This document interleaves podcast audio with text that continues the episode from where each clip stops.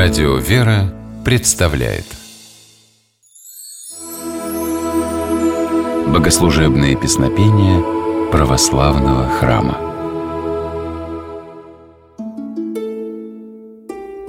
Здравствуйте! С вами Федор Тарасов.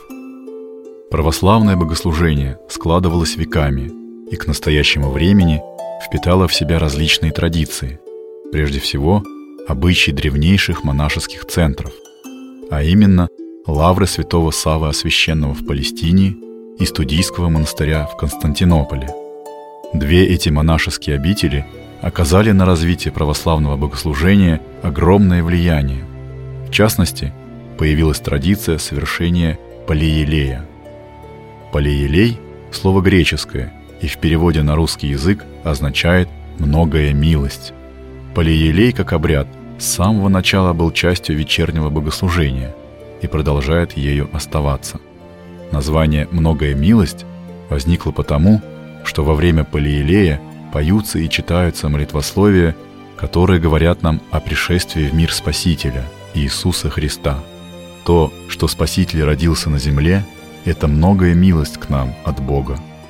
В древности Полиелей совершался только на тех вечерних службах, которые предшествовали великим праздникам, например, посвященным событиям из жизни Христа. В остальных же случаях читались избранные библейские псалмы. В настоящее время такой особенности не существует, и полиелей служится довольно часто, в том числе в составе каждой вечерней службы накануне воскресения. В начале этого священнодействия поется особое молитвословие, содержание которого – прокомментирует священник Антоний Борисов. Начинается Полиилей с пения строк из 134 и 135 псалма пророка Давида. «Хвалите имя Господне, хвалите раби Господа, аллилуйя! Благословен Господь от Сиона, живые в Иерусалиме, аллилуйя! Исповедайтеся Господеве, яко век милости Его, аллилуйя! Исповедайтеся Богу Небесному, яко благ, яко век милости Его, аллилуйя!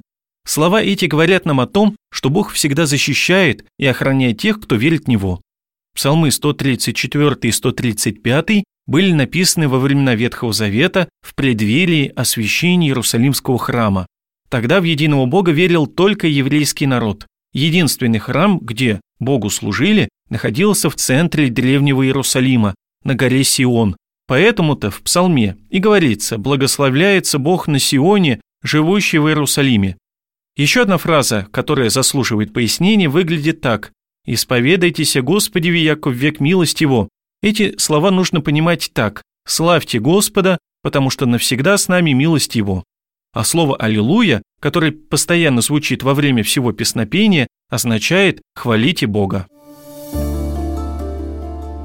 С началом Полиелея в храме зажигаются все свечи, светильники. Через открытые царские врата центральной двери иконостаса, в центр храма выходит священник. Он встает перед иконой, которая лежит на специальной подставке. Она называется аналой.